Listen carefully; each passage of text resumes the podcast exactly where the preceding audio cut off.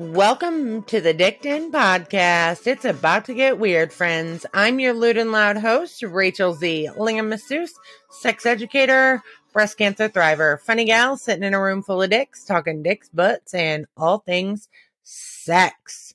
Welcome to today's episode. This one is a hard one for me, okay? Because I almost didn't do it. April is National Sexual Assault Awareness Month.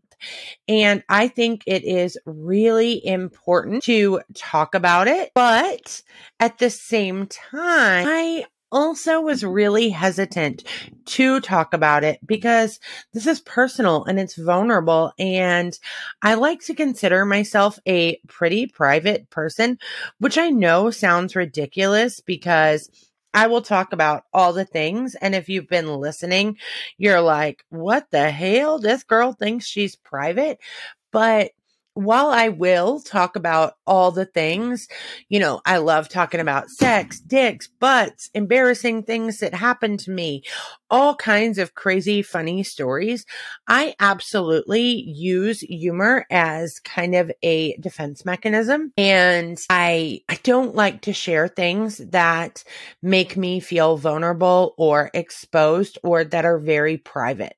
So this isn't one was hard for me because I'm like, well, do I talk talk about it because if I don't talk about it, then that just furthers this cycle of, you know, shame and stigma and guilt that surrounds this topic? Or do I share it and kind of do my part in using my voice to say, Hey, this fucking happened to me too. So we're going to talk about it. Ultimately, I decided to share.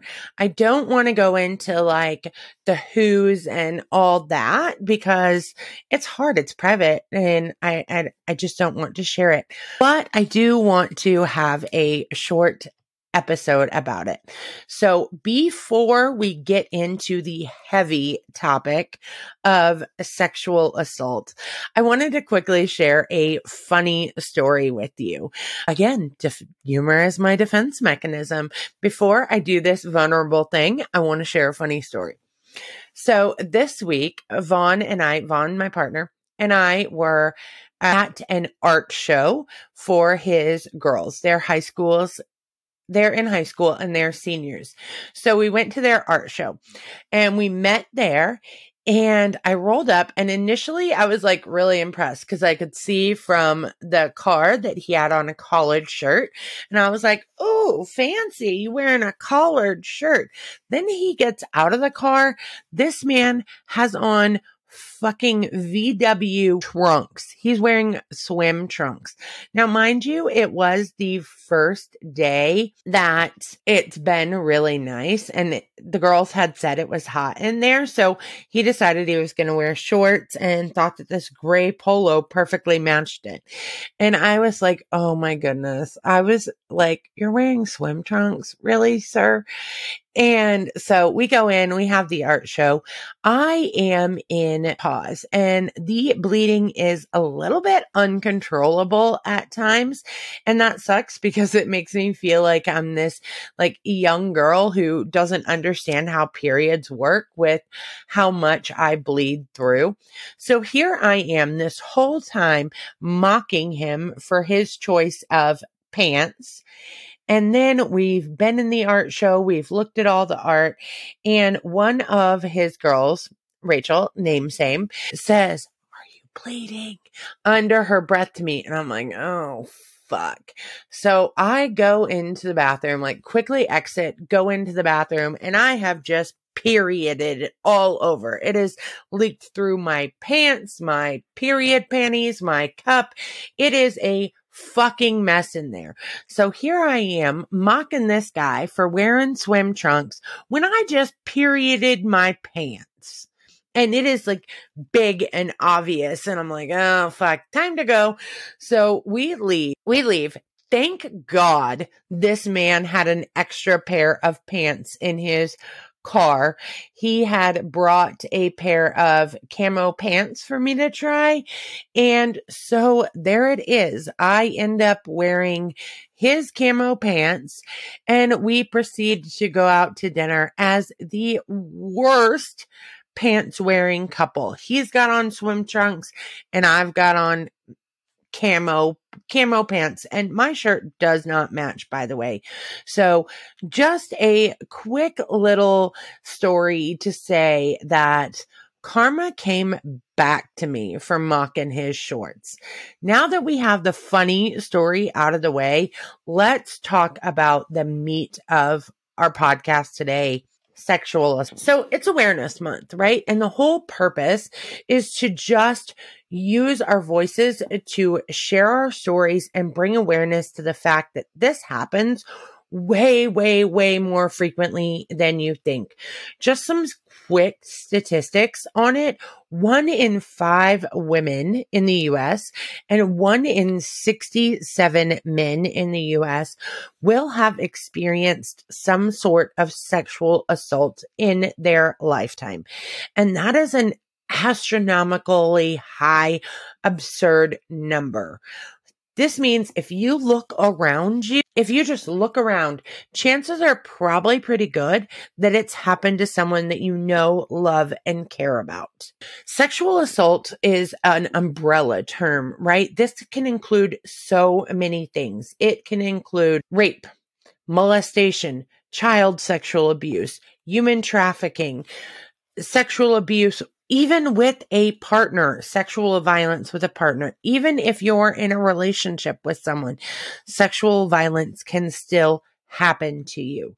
So I'm just going to tell you a little bit about my story with sexual violence and with sexual assault and a little bit about what happened to me and how how it affected me throughout my lifetime.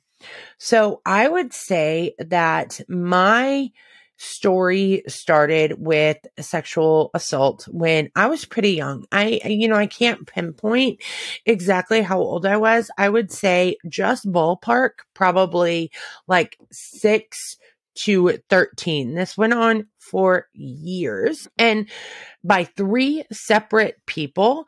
And they were all people who were really, really close to me. So I don't want to go into like who, but because it's private and it's vulnerable and I don't want to share it. And that is okay. But it did happen to me for a long time. And here's the thing I was kind of brainwashed by my predators to believe a few different things. I was kind of brainwashed to believe that this was normal. This was something that everybody was doing. Even though it was normal and even though everyone was doing it, I shouldn't talk about it. So there was this like firm sense of secrecy around it. And with that secrecy also came like threats, like nobody will believe you if you talk about this. They're going to think that you asked for this. This is your fault. Um, just all these things like kind of forced me into secrecy about it. And and I mean, I will say that that is like a predator MO, right?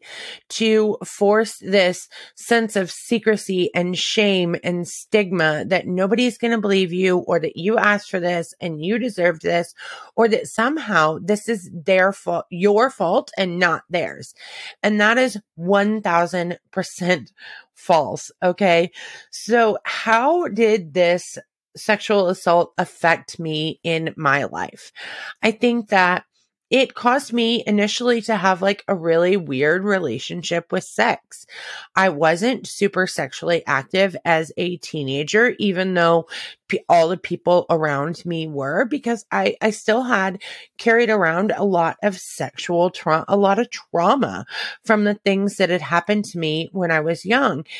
And another thing about my story is that like a lot of the adults in my life had an idea that this might be happening to me. They were always questioning, like, is this person being inappropriate with you? But I was too scared to say yes.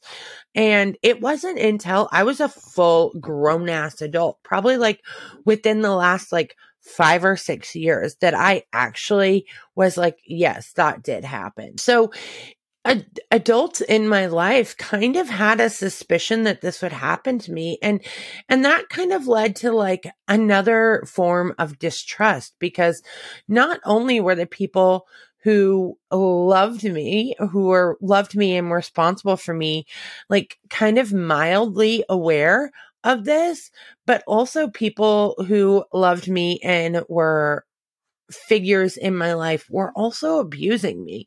So it led to kind of like a distrust. And I would say that that distrust has absolutely like carried on throughout my life with the fact that like I use humor as a defense mechanism.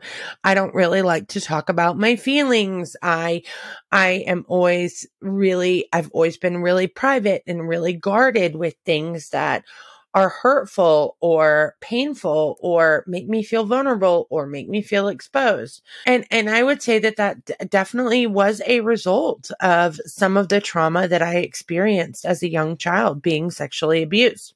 Another way that this affected me was, you know, it, it, it did make me, make me feel some shame around sex and sexuality. And it also made me like overly sexual. Do I think that the things that happened to me when I was young kind of led me down a path of sex work? Yes, absolutely, but not in a bad way. I, I, I get that the, the first thing that comes to mind is like, oh, she got involved with sex work because these things happened to her, which I mean, mean, it is kind of true. But for me, it was a way to really feel empowered about sex. Like I set the rules. It was sex on my terms. You know, I set the rules. I set the boundaries. I set who I saw. I set the things that I did. And it really kind of helped me to feel empowered about sexual, my sexuality instead of, instead of that shame and guilt and trauma that I had felt for so many years. So for me, sex work has always been about my terms and my empowerment. It's never been something that I've done because out of like necessity or trauma or brokenness. It's always something that I've done out of a sense of empowerment. I wanted to share, like I said, I have been going back and forth, back and forth for the last week about whether I was going to talk about this or not. But here's the reason why I ultimately decided that I was going to share this is because we need to talk about it. There is so much shame and stigma and, and stuffing it down and, and it is not, if you are a man or if you are a woman or if you're a child, if you are any person who has experienced any sort of sexual assault or sexual violence in your lifetime, it is not your fault. It is not your fault. I don't care what your abuser said to you. It's not your fault. You are not to blame for this. You didn't ask for this. There is no need to feel shame or guilt around the fact that this has happened to you. And I want that to be the biggest takeaway that you leave here with. This is not your fault and it is okay that you have experienced some trauma around this. This is normal. The biggest thing that I wish I would have done differently way back when, if I could go back and, and I would have told someone I would have told someone. I would have stopped the cycle of abuse. I would have shared my story, but I was just so scared. I didn't, I didn't know that that was an option. So that's ultimately why I decided to share this story is because I want people to know that it is okay and, and you need to talk about this. Talk about it with a loved one. Talk about it with a friend.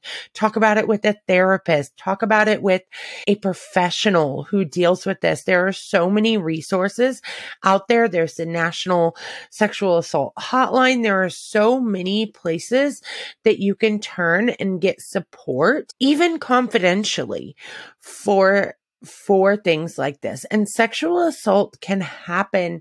It happens so much and so frequently. And we just need to be aware that this does and can happen. And just as a society, it's not okay. So that is my short story of to say that I am a sexual assault survivor and we need to bring awareness and start talking about this.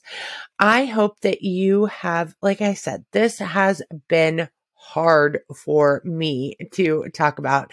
I am really proud of myself for deciding to share this, but it was, it came with a lot of inner turmoil. Uh, so if you love the Dicked podcast, make sure to subscribe so you never miss a story or some info. Make sure that you subscribe to never miss an episode. Join me next week as we talk about my absolute favorite topic, anal sex. We're going to be talking about it is anal sex day next week and we are going to be talking about and butt stuff. That's right. States.